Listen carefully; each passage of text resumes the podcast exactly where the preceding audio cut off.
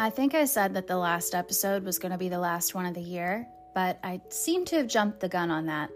Hi, it's your procrastinating host, Jessie Bartholomew, avoiding what I actually planned on doing today, which is go through my closets and get rid of the clothes I haven't worn in five years but can't seem to say goodbye to.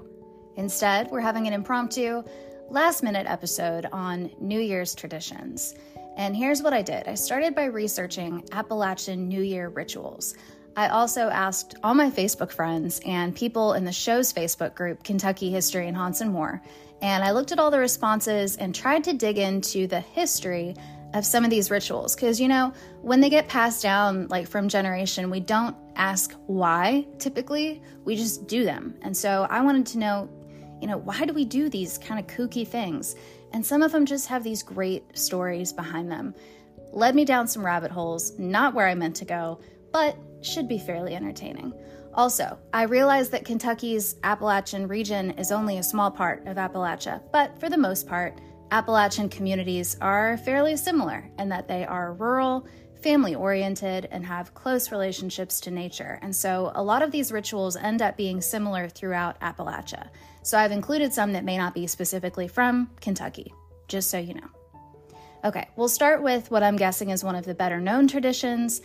Um, I, I haven't met anybody who doesn't know about this one, and that's eating a bowl of Hoppin' John, which is basically peas and rice.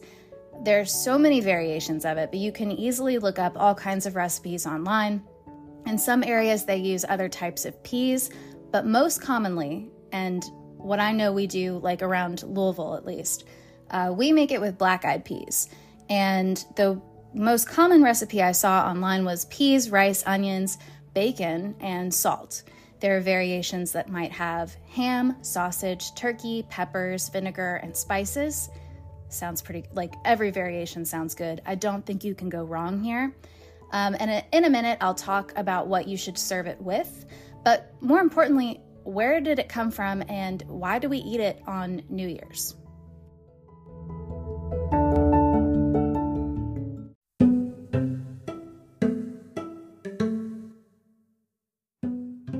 Earliest references to Hoppin' John recipes are from the early to mid 19th century.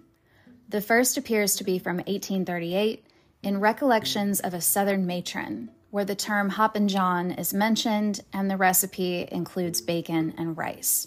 You can get an old copy of this book on Thrift Books for $68 if you're curious. Then in 1847, there was a recipe for it in a publication called The Carolina Housewife by Sarah Rutledge. Not to get too far off course here, but I have to talk about this. I looked up The Carolina Housewife. You can order it online for $25. Sarah Rutledge, the author, included over 550 recipes in this cookbook. She was the daughter of Edward Rutledge, who was once governor of South Carolina, as well as the youngest delegate to sign the Declaration of Independence. When the Carolina Housewife Cookbook was published, it was done so anonymously. In its modern reprinted version, they tried to keep it very much the same as the original, with an added introduction by Anna Wells Rutledge, who I'm guessing is a daughter or granddaughter. And she wrote in the introduction that it was published anonymously because, quote, the name of a Charleston woman appeared in print but thrice when born, when married, and when buried. That just struck a chord with me because in all my research, both for the show and genealogy stuff, it's just so much harder to learn about women. It's it's a tough pill to swallow sometimes. But anyway, the cookbook sounds pretty good actually, very interesting, and of course a lot of that stuff doesn't exist anymore or there's a different name for it.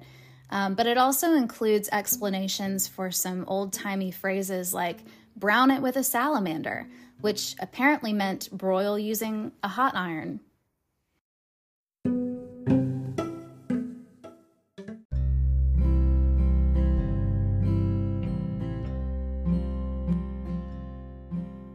Hoppin' John also appears in William Peterfield Trent and Frederick Law Olmsted's 1861 travelogue, A Journey in the Seaboard Slave States, which appears to just be Olmsted and Trent traveling around the South, observing cultures and economies, and writing about it. You can still find that online as well.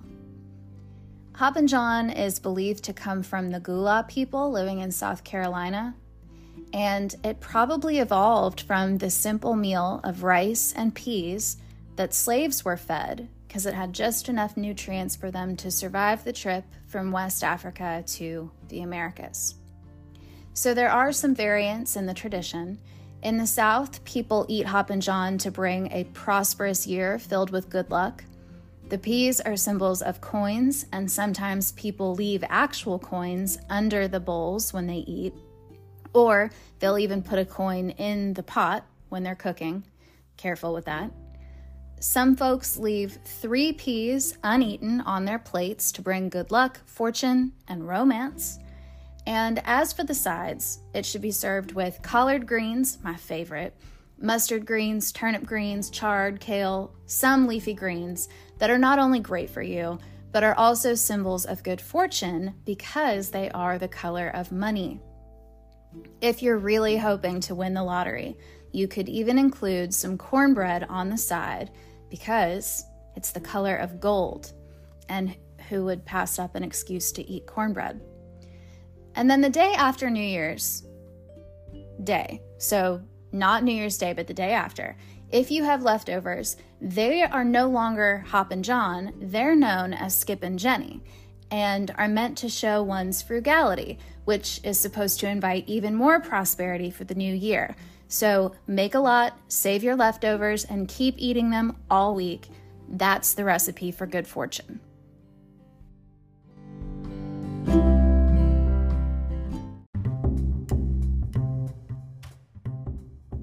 And if you're sitting there thinking, well, gosh, I just don't really like peas and rice, maybe that's okay. In response to Hoppin' John recipes being shared on Reddit, one user wrote, quote, It ain't brought nothing but the same old same since I was knee high to a grasshopper. So, doesn't work for everybody, I guess. And if you're not much of a cook, perhaps you could burn some candles instead. One of my Facebook friends said that they burn bayberry candles, and this is a tradition that goes back to the colonists. I've actually seen more articles about them being used at Christmas, but still with the intent of having a prosperous new year. You have to think about this one in context. The colonists were pretty gross. Hygiene was kind of low on the priority totem pole. They were busy trying to stay alive and build stuff and all that. And there had to have been a lot of bad smells. In fact, this is an internet rabbit hole I had no intention of going down, but I just could not resist. There is a whole Reddit thread about how Native Americans actually talked about how bad the colonists smelled. And there's a History.com article titled, Why Pilgrims Arriving in America Resisted Bathing, which included the fun fact that King Louis XIV is said to have only bathed three times in his entire life. People washed their faces, but not their bodies. They changed clothes and they thought that was enough. In fact, most Puritans thought submerging your whole body in water was bad for you, and of course, you could not get naked because that would be immodest.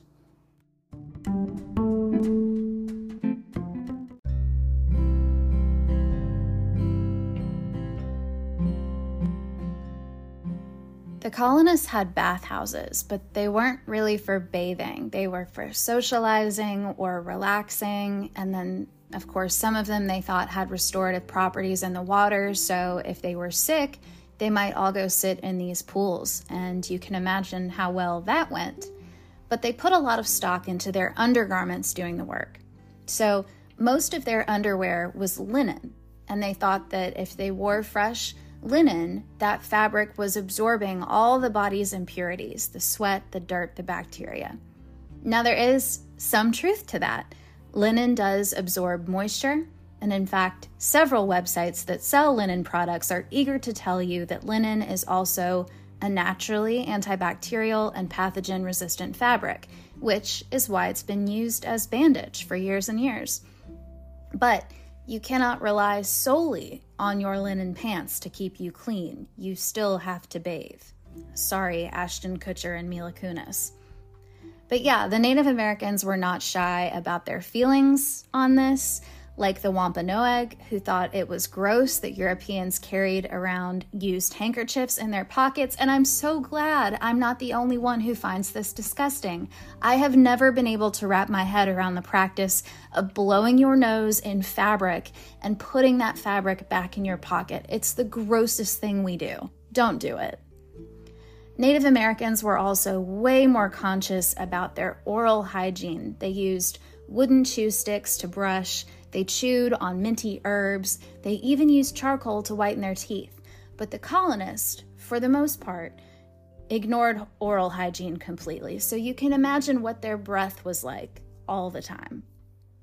All of this to say that when colonists realized they could burn certain waxes to make a place smell better, they were so eager to hop on that train. Which brings us back to the bayberry. That was a shrub that was growing mostly in the sandbelt of the Atlantic coast as well as on the shores of Lake Erie. And the bayberry fruit is crusted with this greenish white wax. So they found it, they boiled it, and they realized it made a really nice wax that smelled so good and clean and fresh. Light one up at the dinner table, and you wouldn't even notice your husband hadn't brushed his teeth in five years. And it just burned really nicely, just the ultimate candle. But there was a problem. You needed a lot of these fruits, these little berries, to make the candles. It ended up being a lot of work and super time consuming. And there were other ways to burn other types of candles faster and make them more easily. But these bayberry candles smelled so good and burned so long and clean, they didn't want to give up on them completely. So they became special occasion candles. You might only bring them out once a year, like on Christmas or New Year's.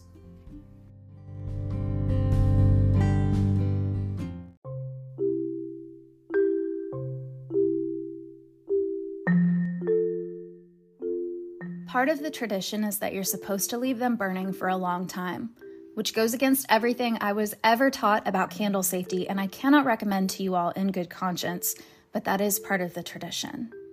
And the main goal appears to be, again, financial prosperity, also good luck, which I think are just the two things that humans are usually most concerned with.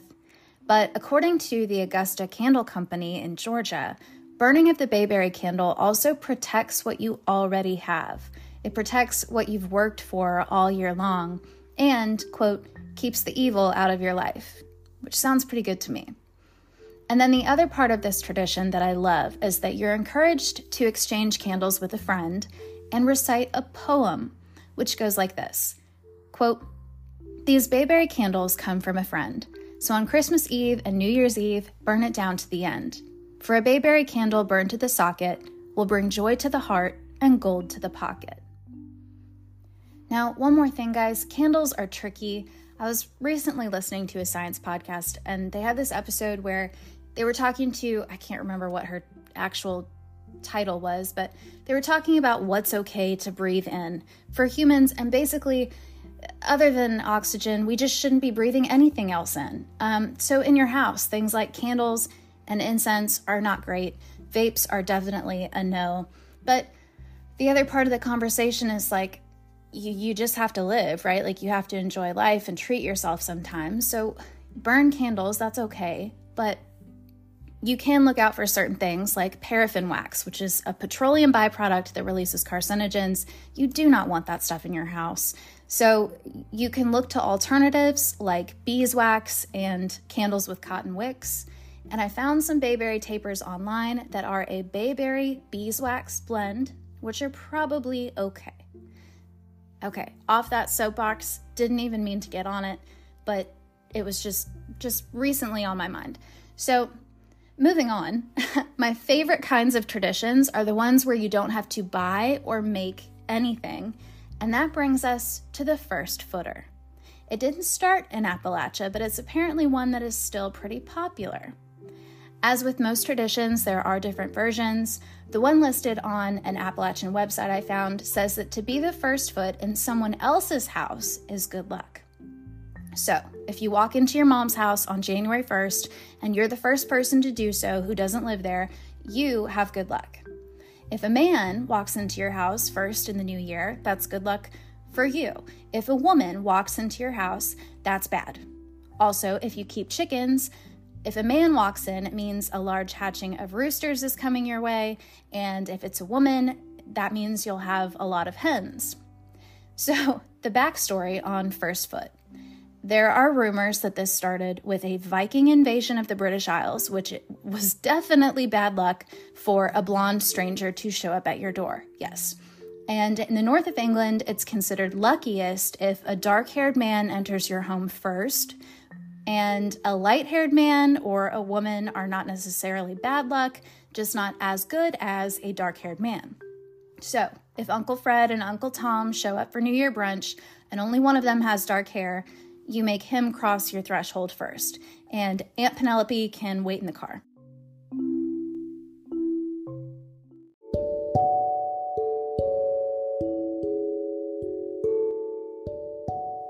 One version of this tradition says the guest better show up with a gift or it's immediate bad luck, regardless of hair color. The gift should be symbolic. Examples given were coal, whiskey, coins, or black buns. I think whiskey is the best option there. Also, what the heck are black buns? Also known as a Scottish bun, a black bun is a dense, rich fruitcake, a popular New Year's treat that apparently pairs well with whiskey, so sign me up. It's definitely an old timey recipe, and you won't catch places who serve things with acai or wheatgrass to offer them, but it's in more traditional bakeries. You can still find them especially in Scotland, they're still fairly popular. There's one bakery that bakes about 6,000 of them each year around this time. They look neat and sound delicious, so let's bring them back. Now, if a dark haired man with whiskey and black buns steps foot into your house on New Year's Day, he has to be served first. And if a redhead tries to step foot into your house at all, you just toss them out immediately. Bad, bad luck, those redheads. And this tradition also comes with a little poem uh, that I have to read because it starts out pretty cute and normal, and then it takes a real weird turn there at the end. It's called the New Year Blessing. A Merry Christmas on ye, and a very good year. Long life and health to the whole household.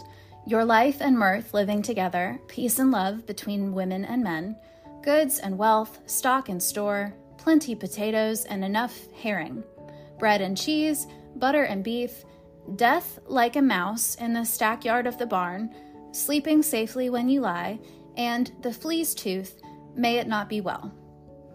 So it's like, Merry Christmas, peace be with you. Hope you don't get bitten by flies while you sleep. Writing that in all my holiday cards next year. Now, another one I liked was that you can look into a well at midnight on New Year's Eve and you will see the reflection of your future love or maybe hear their name echoed in the well. You can also do this on Halloween. Try to find some backstory on this one. There's not much out there. For good health for your children, you can take out a ribbon and measure them from their nose to their knees, and then hang that ribbon somewhere in the house where it won't be disturbed. You can cut some onions, lay them out, and let them soak up any remaining bad luck so you don't take it with you into the new year. This was on an Appalachian website, uh, but when I looked it up, I found out that the Greeks also have an onion thing. Uh, they will hang a yellow onion on their door as a symbol of good luck. And then also another onion thing, the Germans, uh, they have an onion calendar. So you take an onion, peel it in half, peel apart the layers till you get 12 um, add a teaspoon of salt to each layer in a cup around midnight on New Year's Eve. This one's a lot of work. I don't know about this one. Check on the cups at 6 a.m., and the moisture content of each onion cup will indicate how much moisture you can expect in each month of the new year. Another ritual listed on this Appalachian website was this one quote, Stick seven pennies into a potato, place it in a tin can, and hide it in the back of a cabinet. You'll always have what you need. That's all it says.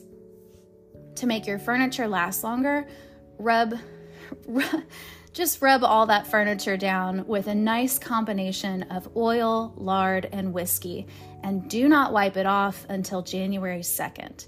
Ooh, your house is gonna smell so good. bayberry, black buns, and whiskey soaked furniture.